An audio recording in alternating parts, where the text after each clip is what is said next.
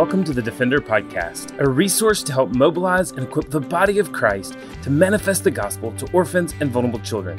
This podcast is a ministry of Lifeline Children's Services, and I'm your host, Herbie Newell. Today we are sitting down with a dear friend and an awesome pastor and a great writer, Dr. David Platt.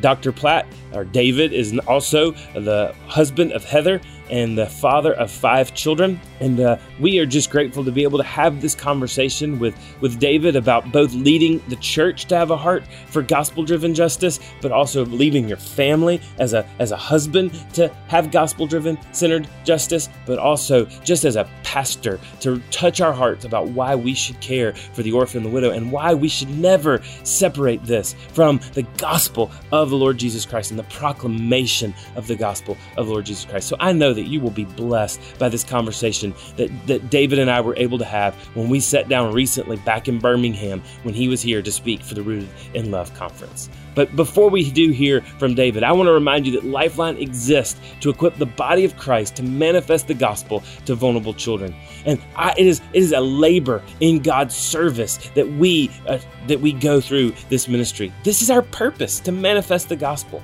And we know that the Lord has called us not to go forward in these endeavors alone, but He's provided a body of believers to join us in this work. So during this season, as we come to the close of 2019, and as we celebrate the birth of a Savior, and as many people are thinking about how to give generously, we want to ask you and generously unite with others as we endeavor to change one life together. Will you give? Will you partner? Will you help Lifeline change the lives of orphan and vulnerable children? You can visit lifelinechild.org/change1life. Again, that's lifelinechild.org/change1life. Change one life to make your tax-deductible gift to Lifeline's year end. We need your partnership. We need you to help us make our goal as we look to the end of 2019, but look with great hope to the year of 2020 as we see the gospel manifested to orphan and vulnerable children through the ministry of Lifeline. We need your partnership. We need you to come along with us so that we do not endeavor alone in this, but we do it linked arms with you. So if you will, go to lifelinechild.org/change1life today to make your tax-deductible gift to Lifeline's year-end needs. Well, David, thanks for joining us and having this conversation. And so first and foremost, I want to ask you a personal question because people know you're a pastor and now you're serving McLean Bible Church. You've been the president of IMB. You've written a few books that some people have read, right? But you're also a husband and you're a dad. So talk about first just personally how you and Heather got onto this adoption journey. Not in the way we planned.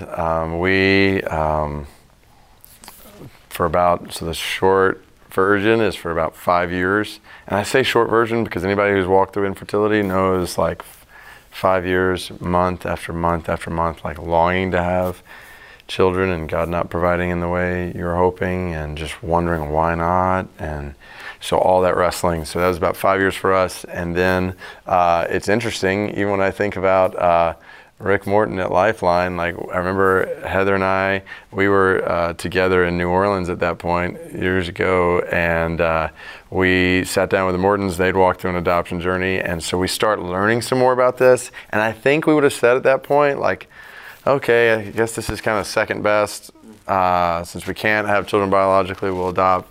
Well, we learned real quickly that this was just as best. And so we started the adoption journey at that point, and we ended up adopting our first child, Caleb, from Kazakhstan. And then 2 weeks after getting back from Kazakhstan, Heather was pregnant. So in a way we did not see coming. And so 9 months later, Joshua came along, and then, so we knew apparently we are able to have kids biologically, but we also knew we wanted to adopt again. So for the next 3 years, we started an adoption process again, and the Lord, through a variety of twists and turns, led us to adopt from China. And so we adopted our daughter, Mara, from China, and then 3 months later got back, and Heather was pregnant again. So along came Isaiah, and then, like, for the last 6 years, we've just been like, we just said we're joyfully content with the 4 children, which, I mean, even that, like, I didn't even, when I think, read Ephesians 3:20 and 21, like, immeasurably more than all you could ask or imagine, I look around my table like, I didn't even know to ask for this. Like, I'm so blessed. And so, but, so we kind of thought that was kind of the end of the story for us, but then we were on a date night one night, and God just, the only way I can describe it, we hadn't even planned on talking about this on date night. It was just like dinner and a movie, like, but we're sitting there at the table, and God just met us there at the table. We basically started talking about how we know there's a lot of need, and we believe we've got a lot of love left to give. So we started the adoption process again for number 5. So yeah, kind of the pattern would seem to say that if we adopt again, that means we'd have another child biologically. We're not like, I trust the Lord. I would be shocked, but anyway.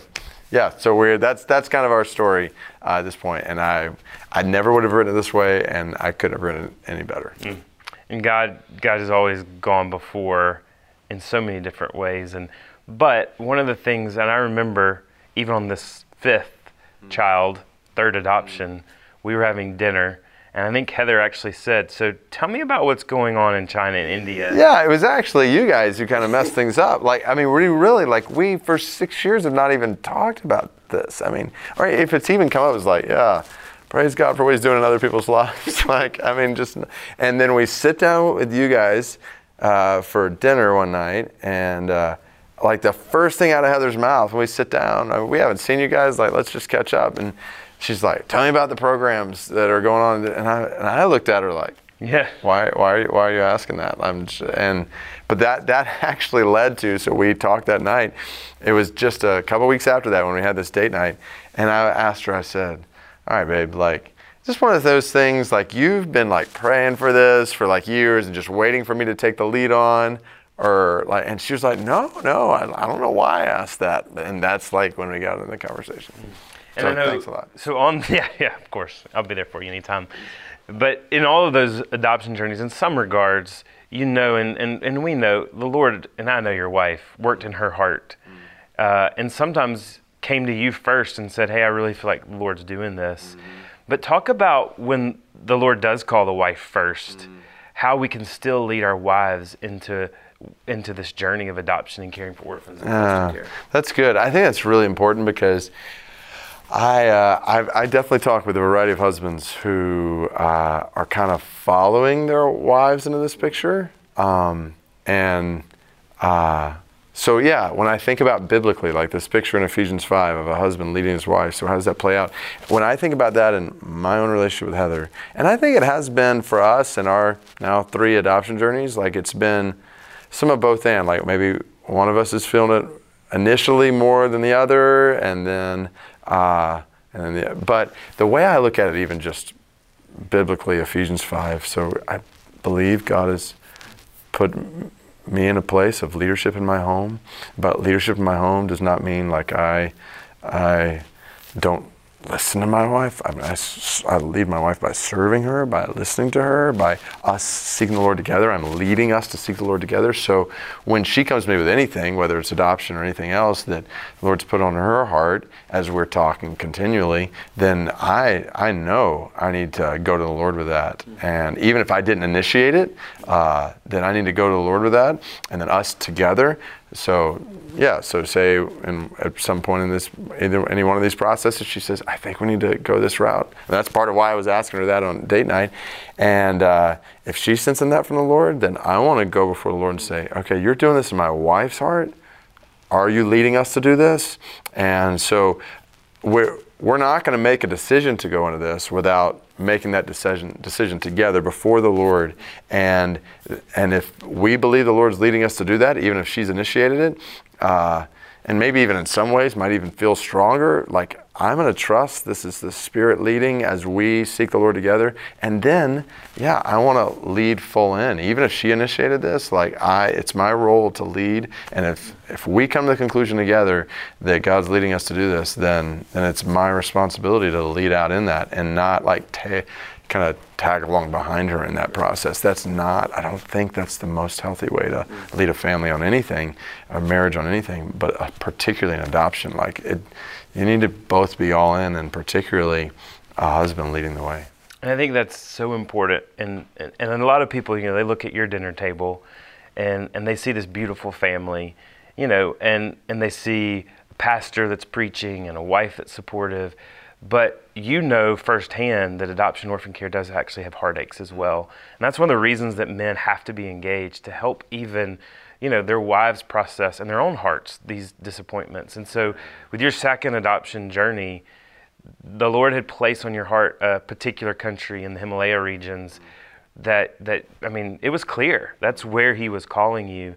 And then that program closed. Talk about just dealing with that disappointment and leading your wife through that disappointment. Yeah, oh, that's such a great question. Like, I appreciate bringing that up because, yes, like I have put adoption aside. Like, I know I have responsibility to shepherd my wife and my children, my family, through whatever life brings. And so you choose to go down an adoption journey. That's just entering into a whole nother level of,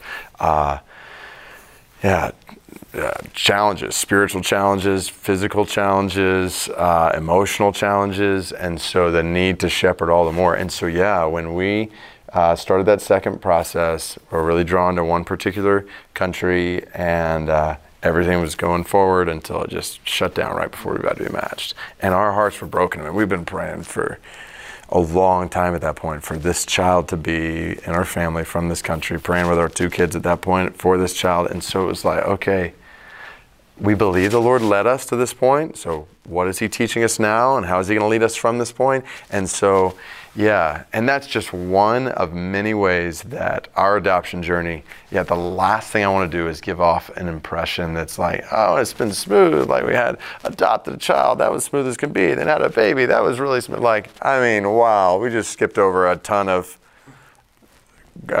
tearful conversations and heavy nights and all kinds, just so many different things that, yes. So to enter into this journey requires just a vigilance and all the more need for intimacy with the Lord, first and foremost, as a foundation, intimacy in marriage as a foundation.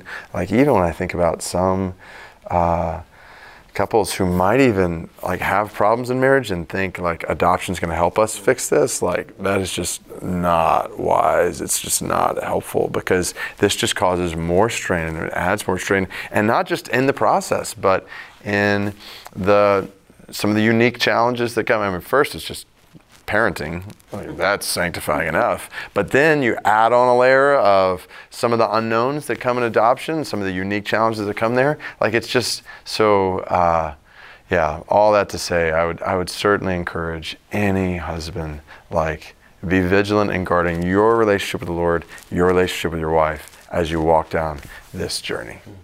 And unfortunately, we know, and we've seen it firsthand as leaders of organizations and leaders of churches, but also leaders of our family. Whenever we enter into that brokenness, there's going to be pain and suffering.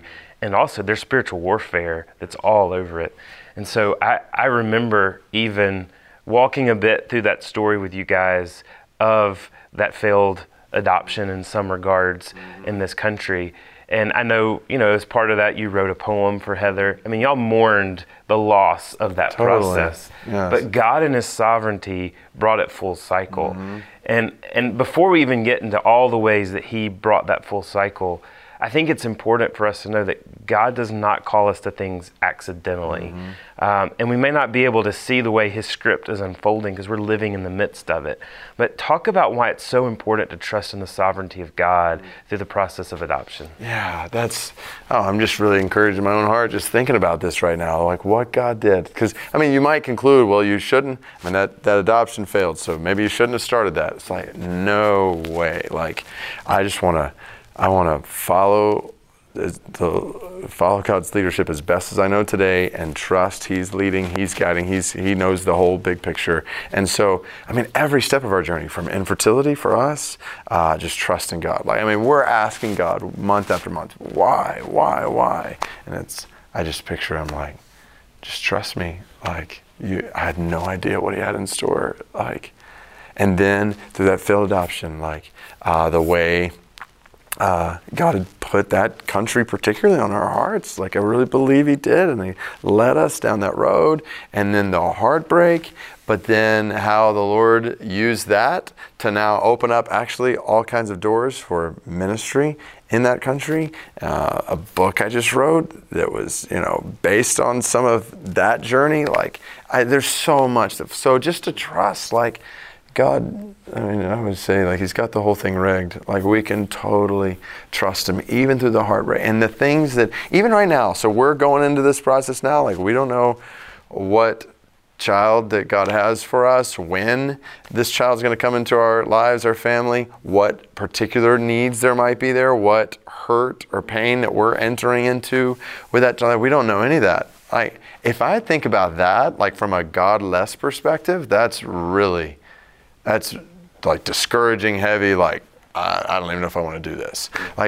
It is such a bedrock to stand on and go into this process knowing that God holds every detail in his hands. When we get this call, who this child is, what the unique needs this child might have that maybe we know then or don't know until years from now. But God knows all of it and the beauty. Sorry, I could go on and on about this, but I'm just encouraged right now. I just think about Matthew 6, Philippians 4, not worrying or being anxious, because I know, I told it, Heather this yesterday, actually. We were just talking about we're kind of overwhelmed with some things in our current family. We're can we bring a toddler into our home? And I just looked at her and said, no, not today. Not today. But that's kind of the beauty of what Jesus says in Matthew 6. I give you, I'll give you today's mercy for today's troubles, and tomorrow's mercy for tomorrow's troubles. So we're not ready for child number 5 today, but I'm trusting his mercy is going to be sufficient when we get that call. And his mercy is not sufficient right now for what's coming in the future. It's just, and again, that goes back to the sovereignty of God when Jesus is saying, your Father in heaven, he cares for the birds outside. Just do some bird watching and realize he loves them that much. You're so much more valuable than they. You can trust him. He knows the number of hairs in your head. He knows everything. Not only does he know everything, but he is in charge of everything. That's confidence, rock solid confidence to step into this journey. Amen.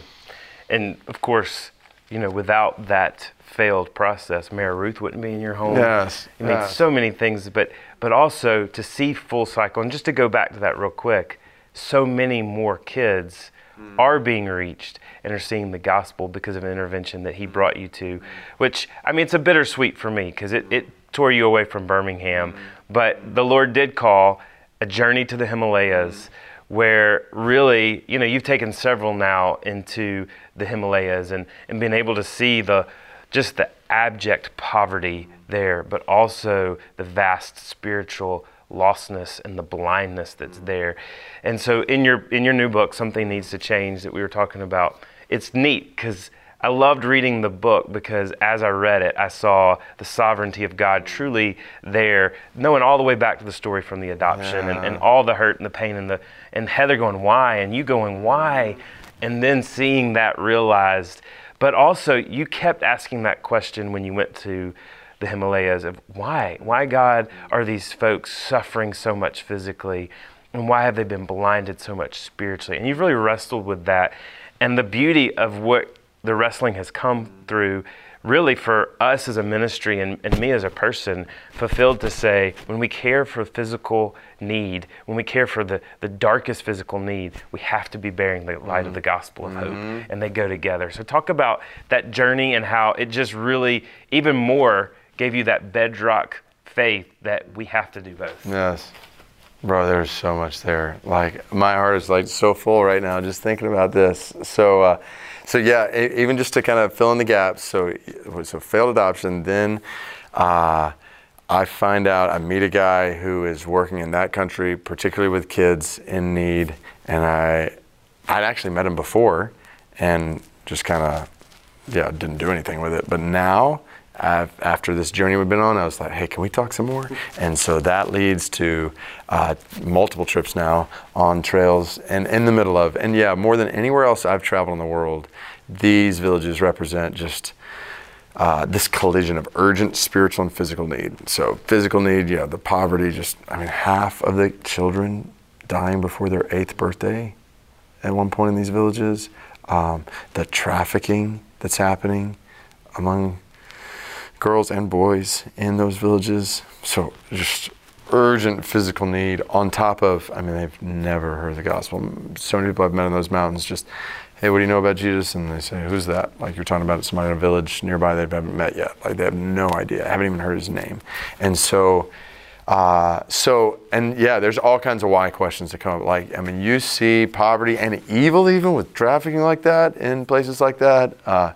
And then you just, why? Like, why, God? Why does this not stop? Like, right now, like, why? And why are so many people, like, born into a context of such earthly suffering only to move on to an eternity of suffering without ever hearing about Jesus? Like, these questions. So those kind of why questions, though, and that's what I try to do in the book, just wrestle through those why questions. It's one thing to wrestle through them in a comfortable place, or even as a preacher standing in front of, in a nice auditorium. Like, it's a whole other thing to wrestle through those when you're sitting across, face to face, eye to eye with urgent spiritual and physical need. But then to let those why questions lead to what questions. So what does this mean for my life? Like, there's some things I can understand in the mystery of God. Like, why was I not born into these villages? Why was I born in a place where I haven't had to worry about water or medicine, or I've heard the gospel most of my life?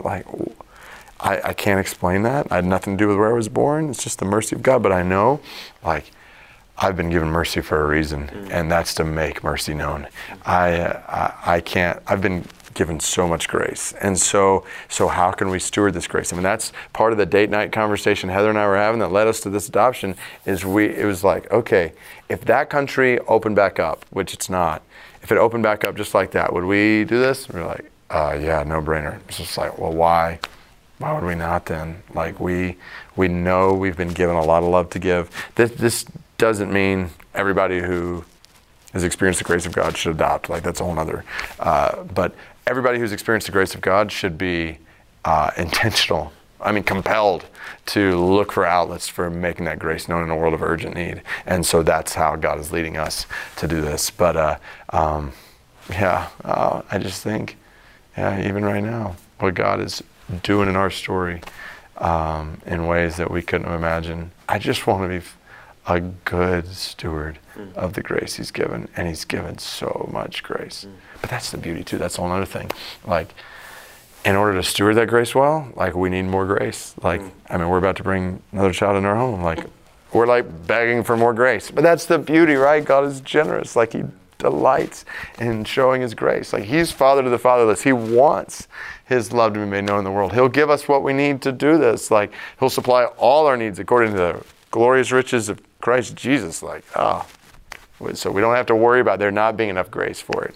So sorry, I'm going on and on. Absolutely, but such an important thing, because I think so many times in the church we really do separate those two. We separate gospel proclamation from justice that's gospel driven. Yeah. Which that's the thing, and you're not looking for this. I know you're not, but I just want to say, that's what I'm so thankful for, Lifeline-wise, really, because ever since we have been a part of partnering with Lifeline, personally in our own lives, as well as a church,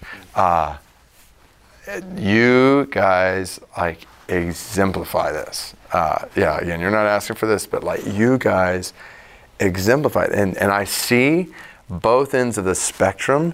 I see people who are passionate about physical needs, and it's pretty gospel-less or gospel-light, and it's oh no, yes, care for physical needs is hugely important, but this or that water filter or this or that won't get anybody to heaven. There's So then people's greatest need is the gospel. And so, but that's on the other side. It's like people are like, yeah, just like preach the gospel, just share the gospel. Like, but it's like, okay, yeah, we do this in a world where like people have urgent physical needs. And so how do we bring these two together? And not just gospel, but church. Like, you guys are caring well for physical needs and helping people to care well for urgent physical needs when it comes to children and families in crisis, and you're doing it with a strong grasp on the gospel, like, and sharing God's love in Christ as the reason why we do this. And the ultimate end is to see Christ, people drawn into relation with Christ, and so to see those coming together. And obviously not to where we won't care for you if you don't trust in Christ, like that. There's just all kinds of ways that can get skewed, but to really care deeply about both those things together. And I think that's what the church is designed to do. So the way you guys come alongside the church in that. So yes, yes, yes. Gospel, urgent physical need, urgent spiritual need through the church. So kind of as we close, talk to pastors real quick, mm-hmm. who are sitting there, who have a firm grasp on biblical truth, theology, doctrine, and they want to make sure their people get a good grasp of that. But they're so scared of doing mercy because they're afraid that it's going to steal from the gospel proclamation. Mm-hmm. Talk to them real quick about how doing mercy, if doing it in a gospel-driven way, will actually accentuate the punch to the message of the gospel. Because I think people that know that you don't shy away from preaching the word in and out of season, when it's popular, when it's not. I've seen you in so many different situations where you've been bold and outspoken to make sure you speak the gospel, right? But at the same time, you're driven towards urgent physical and spiritual need. Just talk to a pastor real quick about how actually when you get engaged with mercy and this physical need in a gospel-driven way, it accentuates the message. Yeah. I think I would say to a pastor or church leader, like, one, I get it. Like, we have plenty of evidence in history of people getting focused on physical needs and losing grasp of the gospel. So I think that's a warning to us.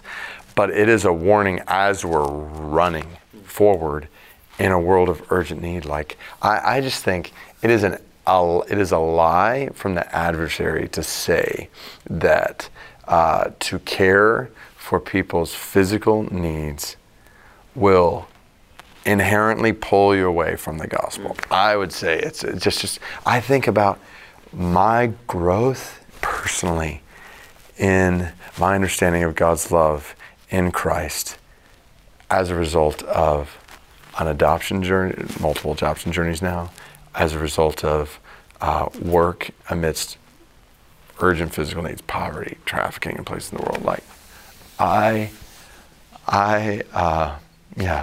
feel like I know God more, His love more, and the beauty of the gospel more. Like, even when I preach a couple Sundays from now and we call people to foster care and adoption, like, I'm preaching from Ephesians 1:3 through 14, like, glorious gospel. Like, we've been predestined for adoption as sons. Like, okay, that's pretty awesome. Like, that's gospel proclamation, gospel celebration that just leads to, of course, then we want to reflect this in the world. Like, we want to make this known in the world. So I would say to a pastor who's concerned about that, like, I would encourage you to be concerned about something else. Mm. And that would be like holding so tightly to grace that you're not, gospel grace, that you're not stewarding it in a world that God has put you in. Like, I would be really concerned about that, because there's a lot of need right around you, around the world, that people need to see an expression of God's love in the church. And as pastors, we have a responsibility to reflect His love as the church, through the church, and to do it with the gospel in our lips and God's love in our lives. Like, don't try to disconnect those. Don't try to and you can do that while keeping the gospel primary, but you will actually truncate your relationship with God, and your church's growth in godliness if you avoid showing His mercy and justice in a world that that needs to see the character of God on display and the love of the church.